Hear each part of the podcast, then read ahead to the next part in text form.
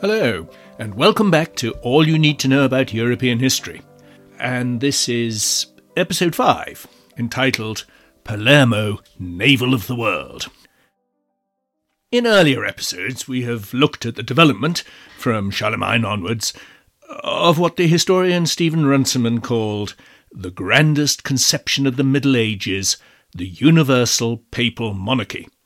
The notion that Pope and Holy Roman Emperor should provide the joint leadership of Western Christendom. Alas, this relationship was in practice more often one of conflict than of partnership, and the 13th century was to prove no different, with the Norman kingdom of Sicily, the key piece on the geopolitical board. A brief bit of backfilling is necessary here. You may recall that the Saxon Ottonian dynasty was replaced on the imperial throne by the Rhinelander Salians. After their direct line died out, uh, they were replaced by the Staufers of Swabia, that's southwest Bavaria, with Frederick I Barbarossa, or Redbeard, taking the imperial title in 1152. Frederick ruled until 1190, when he met his death with that ill advised swim on the Third Crusade, and as a tough, swashbuckling military leader, went down in German folklore as the King under the Mountain, not dead so much as sleeping and poised to return to rescue the nation in its hour of peril. Less has been heard of that tale since Hitler, mindful of Frederick's successful campaigns against the Slavs beyond the Elbe, codenamed his 1940 invasion of Russia Barbarossa. Mainly, though, Barbarossa's preoccupation was to restore the emperor's power in northern Italy, where, since the investiture conflict, the empire had lost ground to the papacy. Decades of warfare ebbed and flowed, and though Frederick managed to secure his imperial coronation by the Pope in Venice, the price was formal submission, kneeling before the Pope on the threshold of St. Mark's in 1177 one hundred years on from Canossa. Hostilities inevitably resumed, with the Italian city states discovering, uh, like youth in gang plagued inner cities today, uh, that it was safer to declare for one side or the other. Neutrals just got attacked by both. The Pope's party was styled Guelphs, the Emperor's Ghibellines, corruptions of the names of two rival dynastic factions in Germany. And indeed, uh, there was plenty of scope for convoluted alliance forming across the Alps, with those losing out in either Italy or Germany seeking to make trouble for their enemies elsewhere. Declaration for either Guelph or Ghibelline uh, could also be a handy way of securing external support for coup or revolution or other form of regime change within a city state. So Barbarossa had his hands more than full in Italy, and kept a lid on affairs back home by using Henry the Lion, Duke of Saxony and descendant of the old Ottonian imperial line, as in effect his regent in Germany. Fine. Until in quick succession Barbarossa died, followed by the Lion, followed by Barbarossa's son and successor Henry VI. Henry's son named Frederick after his grandfather, was only two. A situation altogether too tempting for the lion's own son, Otto, who, after various manoeuvrings, secured the throne for himself and led the imperial forces against the French at Bouvines. If the French victory at Bouvines had been a body blow to their Plantagenet rivals, it also had a profound impact on the Holy Roman Empire the humiliated Emperor Otto was deposed and replaced by Barbarossa's now 18 year old grandson as Frederick II. Arguably the most powerful and certainly the most colourful of the pre Habsburg emperors. He acquired the nickname Stupor Mundi, uh, the wonder of the world, or, or perhaps less formally, the gobsmacker. The thing about Frederick II was that he was as much a Norman Sicilian as a German Staufer. His mother was Constance, daughter of Roger II of Sicily, and thus grandniece of the Weasel. a tough Norman lady. The previously childless Constance had scotched rumours about the authenticity of her pregnancy by inviting nineteen cardinals and bishops to witness the birth. In a tent, in a town square. Barbarossa had married his son Henry to her as a play to detach Sicily from the papacy. A play jeopardized by Henry's early death in Palermo in 1197. Well aware of the difficulties their infant son Frederick would face in securing his German inheritance, Constance had him quickly crowned King of Sicily, with herself as regent only herself to expire prematurely, leaving the infant Frederick to be brought up in the court at Palermo. Palermo, crossroads of the Mediterranean and capital of what was known simply as the Regno, or Kingdom, eclipsed all contemporary European cities for wealth and culture and sheer exoticism. Frederick was its product. Speaker of six languages, proud possessor of a famous menagerie and an equally famous harem, patron of artists and scholars, Frederick ruled from Palermo and is buried there. As Barbarossa's grandson, he was never going to ignore his imperial destiny.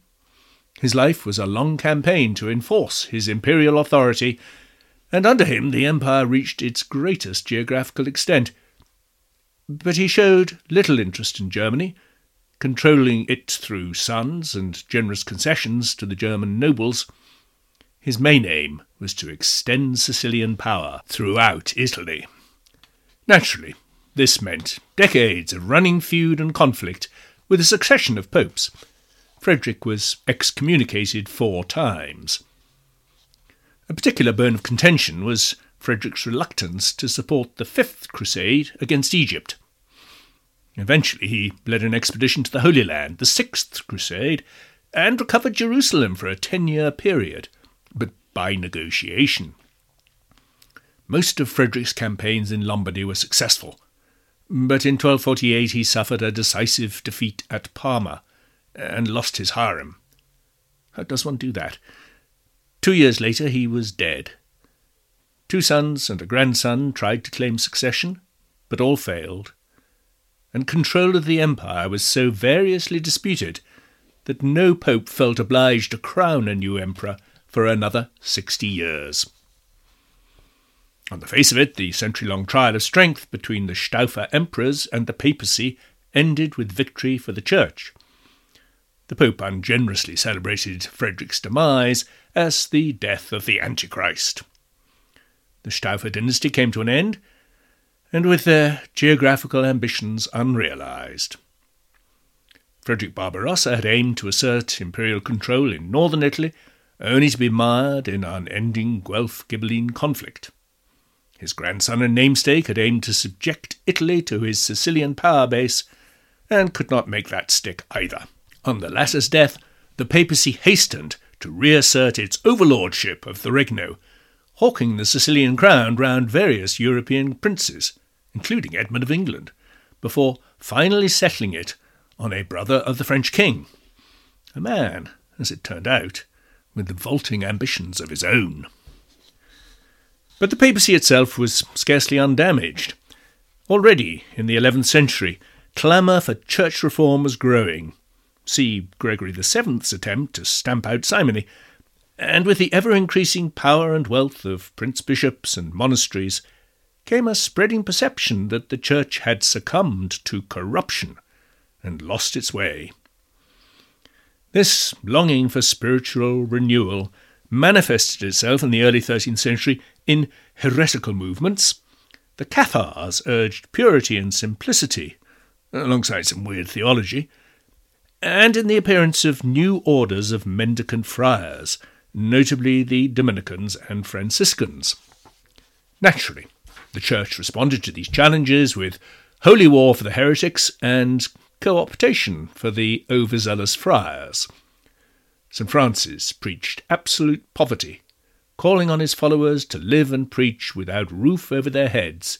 Yet within two years of his death, work had begun on the vast white bulk of his Basilica of Assisi.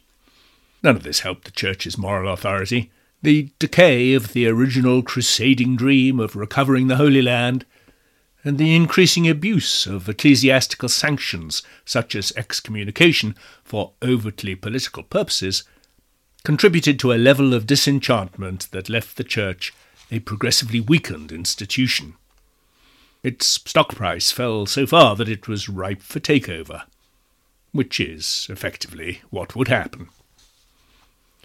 All this may sound a bit dismal, uh, but it really could have been worse, and in the coming decades would be. There might be too many armies on the march, besieging too many cities, especially if you lived in Lombardy.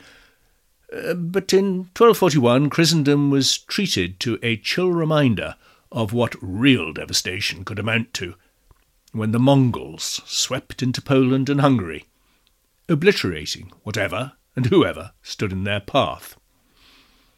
Legend has it that the famous interrupted trumpet call, sounded daily from St. Mary's Church Tower in Krakow, marks the moment when the sentry, attempting to raise the alarm, took a Mongol arrow in the throat. The Polish army was smashed at the Battle of Nyktyka. Half the population of Hungary was killed. The eastern marches of the empire trembled and undertook a crash program of fortification, whilst the invaders turned their attention to the Balkans. Then, the following year, the Mongols withdrew as rapidly as they had arrived. The great Khan had died, and the Mongol chiefs were needed back in Karakorum to elect his successor. So that was a lucky escape, except obviously for the Poles and Hungarians, and Kiev and Moscow before them. And in Charlemagne's old domains of Central and Western Europe, most of life just went on, whatever popes and emperors got up to. Indeed, at most levels it improved, uh, with prosperity and the development of a more civilized society advancing hand in hand. The sack of Constantinople in 1204 may have been a great betrayal, but it did wonders for the Italian maritime republics and the European economies with which they traded. The spread of the monastic orders helped diffusion of scholarship and technology, both industrial and agricultural. Constant sectarian conflict may have meant that the Florentine Dante died in exile in Ravenna, but not before he, along with others such as Boccaccio, had fathered Italian literature, at much the same time as Giotto was prefiguring the Renaissance by introducing bulk and realism into painting. Meanwhile, France went from strength to strength, enjoying a period of further consolidation under Louis IX, grandson of Philip II, who ruled from 1226 to 1270. Notably devout and an enthusiast for the Inquisition and the hair shirt, he participated in both the Seventh and Eighth Crusades, dying of dysentery on the latter, and subsequently being canonized as Saint Louis.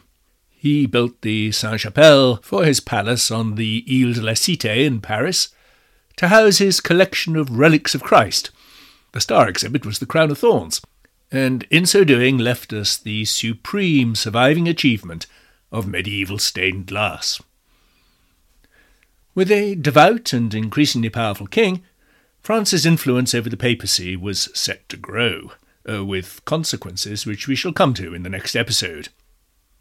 Meanwhile, however, I would like to follow up the thought that, though popes and monarchs may have particular profile, their importance in the unfolding of our European story was often eclipsed by what we might today call non state actors. We hear a lot about them these days, whether with reference to the new tech behemoths such as Apple and Meta, or terrorist franchises like Al Qaeda. Uh, there is nothing new about organizations with the power and or wealth to elude or transcend the control of territorial authorities.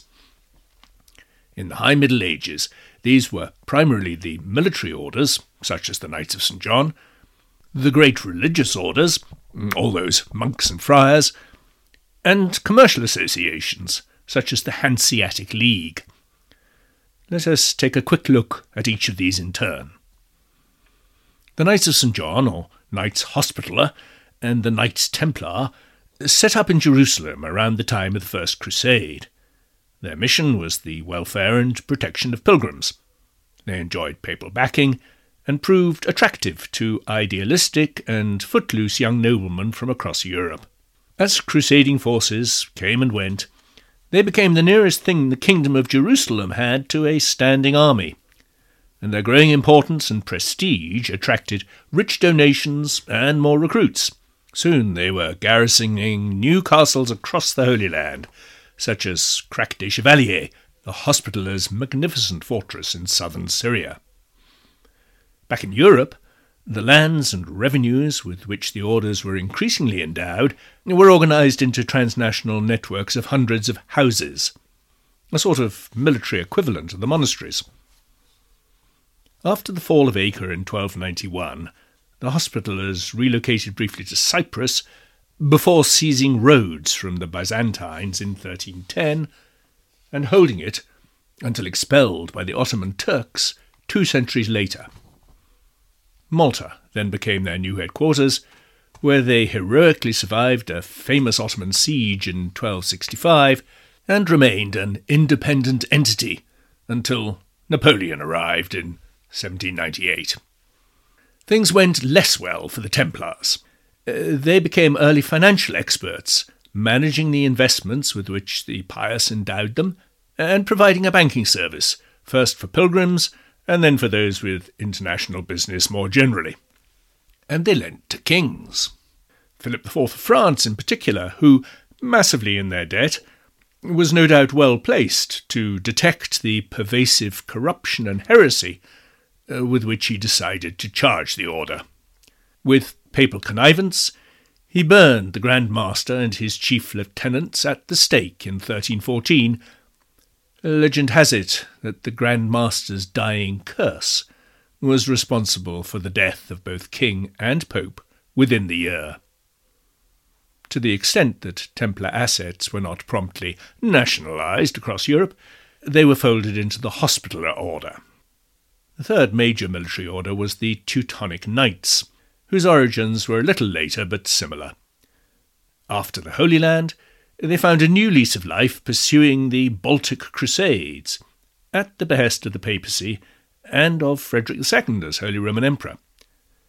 When their drive into Russia was checked by Alexander Nevsky at the Battle of the Ice in 1242, they consolidated on Marienburg, which they founded in 1274 as a vast fortress city at the bottom right hand corner of the Baltic Sea. The town's name recalls the order's patron, St. Mary, and the bizarre legend the knights fostered that Jesus' mother hailed from that part of the world. From here, aided and abetted by the Catholic Poles, they delivered Christianity at sword point to the pagan Balts, though not to the Lithuanians, who finally converted only in 1384 when their Grand Duke married the 11 year old Queen of Poland. The Teutonic Knights held the lands they conquered directly from the Pope. As the Polish Lithuanian alliance prospered, over the next couple of centuries it would develop into an empire stretching across Europe from the Baltic to the Black Sea. So they determined to bring the knights to heel, an aim duly achieved at the Battle of Grunwald in 1410. In 1525, the Grand Master converted to Lutheranism and became, as Duke of Prussia, a vassal of the Polish king. So Prussia, a name we associate today with Germany's 19th century Second Empire and Kaiser Bill, originated in the far corner of the Baltic Sea, centred on today's Russian exclave of Kaliningrad. Even more significant as non state actors were the religious orders. The Benedictines were the first. St. Benedict lived in central Italy around the year 500, a good time for the God fearing to retreat from the world. His foundations included the monastery at Monte Cassino. His rule prescribed a regime of poverty, obedience, work, and prayer. The model went viral, with hundreds of Benedictine monasteries founded across Western Europe through the Dark Ages, including the monastery at Canterbury, which St. Augustine made his base in 597 for evangelizing the English. The Benedictines had, indeed have, no command structure. Not so Cluny. In 1025, the Pope decreed that the great mother house in Burgundy should have absolute authority over all its daughter houses, some 1500 at the order's zenith, with the abbot of Cluny answerable only to the Pope. Cluny adapted St. Benedict's rule to put more emphasis on prayer. The Cistercians, by contrast, aimed more to change the world around them, whether by developing technology, metallurgy, water wheels, or influencing the temporal powers. Their founder, St. Bernard, was the most charismatic churchman of the day, disputing with Abelard and with the Cluniacs, and preaching the Second Crusade. The new orders represented an impulse for reform, uh, but not enough to salvage the wider reputation of the Church. Around 1200, the disenchantment of the devout erupted in heretical movements, notably the Cathars in the Pyrenees, and in the appearance of mendicant friars. Rejecting the seclusion of monks, the followers of Spanish priests St. Dominic, Black Friars, and St. Francis, Grey Friars, saw their job as taking God's word to the poor and oppressed in their own communities. Like all revolutionary movements, uh, they would become institutionalized over time with papal rules and friaries from which to operate. Commercial associations were also developing as powerful non state forces, none more so than the Hanseatic League. As cities acquired their own political and commercial privileges, often extracted from emperor or king at time of crisis, so they discovered the benefits of coordination at the regional level over such issues as tariffs and tolls and standards. Followers of the Brexit saga will readily understand the impact these technical matters have on prosperity. Such leagues or circles became an enduring feature of the Holy Roman Empire, eventually reflected in the overall political structure. But the Hanseatic League was, well, in a league of its own. In 1159, Henry the Lion founded Lubeck on the Baltic Sea. The port city rapidly became a Baltic power, and in 1241 allied itself to Hamburg, with comparable trading and fishing interests on the North Sea. In following decades, ports and cities across northwestern Europe joined the association, including the towns of the newly colonized eastern shores of the Baltic. Shipping and trading furs, timber, and grain from as far east as Novgorod, as well as wool from England and cloth and manufactures from the Low Countries. The League invested in lighthouses and the provision of pilots.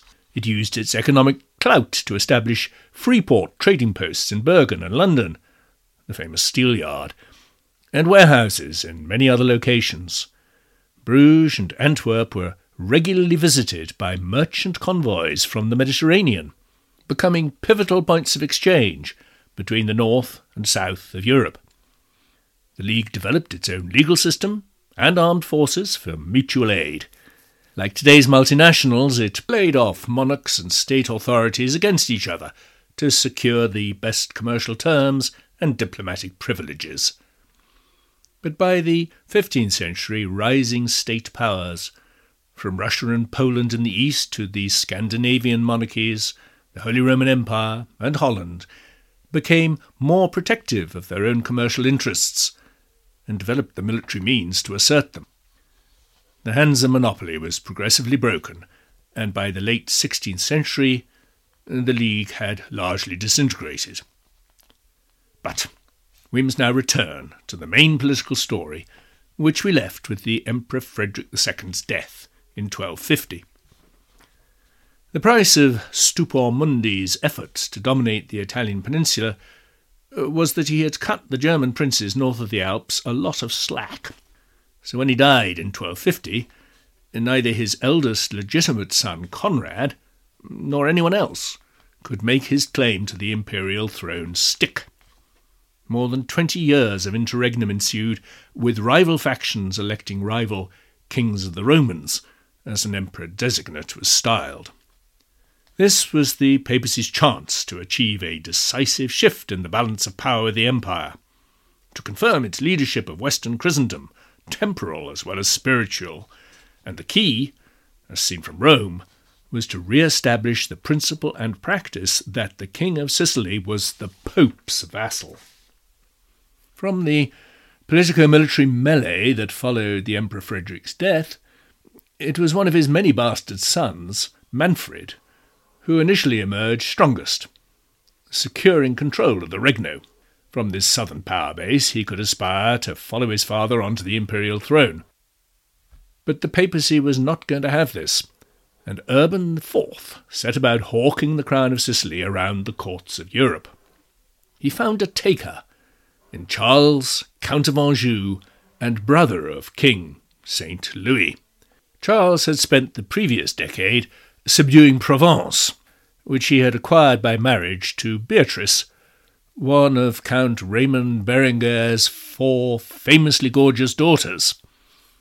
The other three were already queens, married variously to King Louis, to Henry III of England, and to Henry's brother Richard of Cornwall, who, bizarrely, was one of those rival kings of the Romans.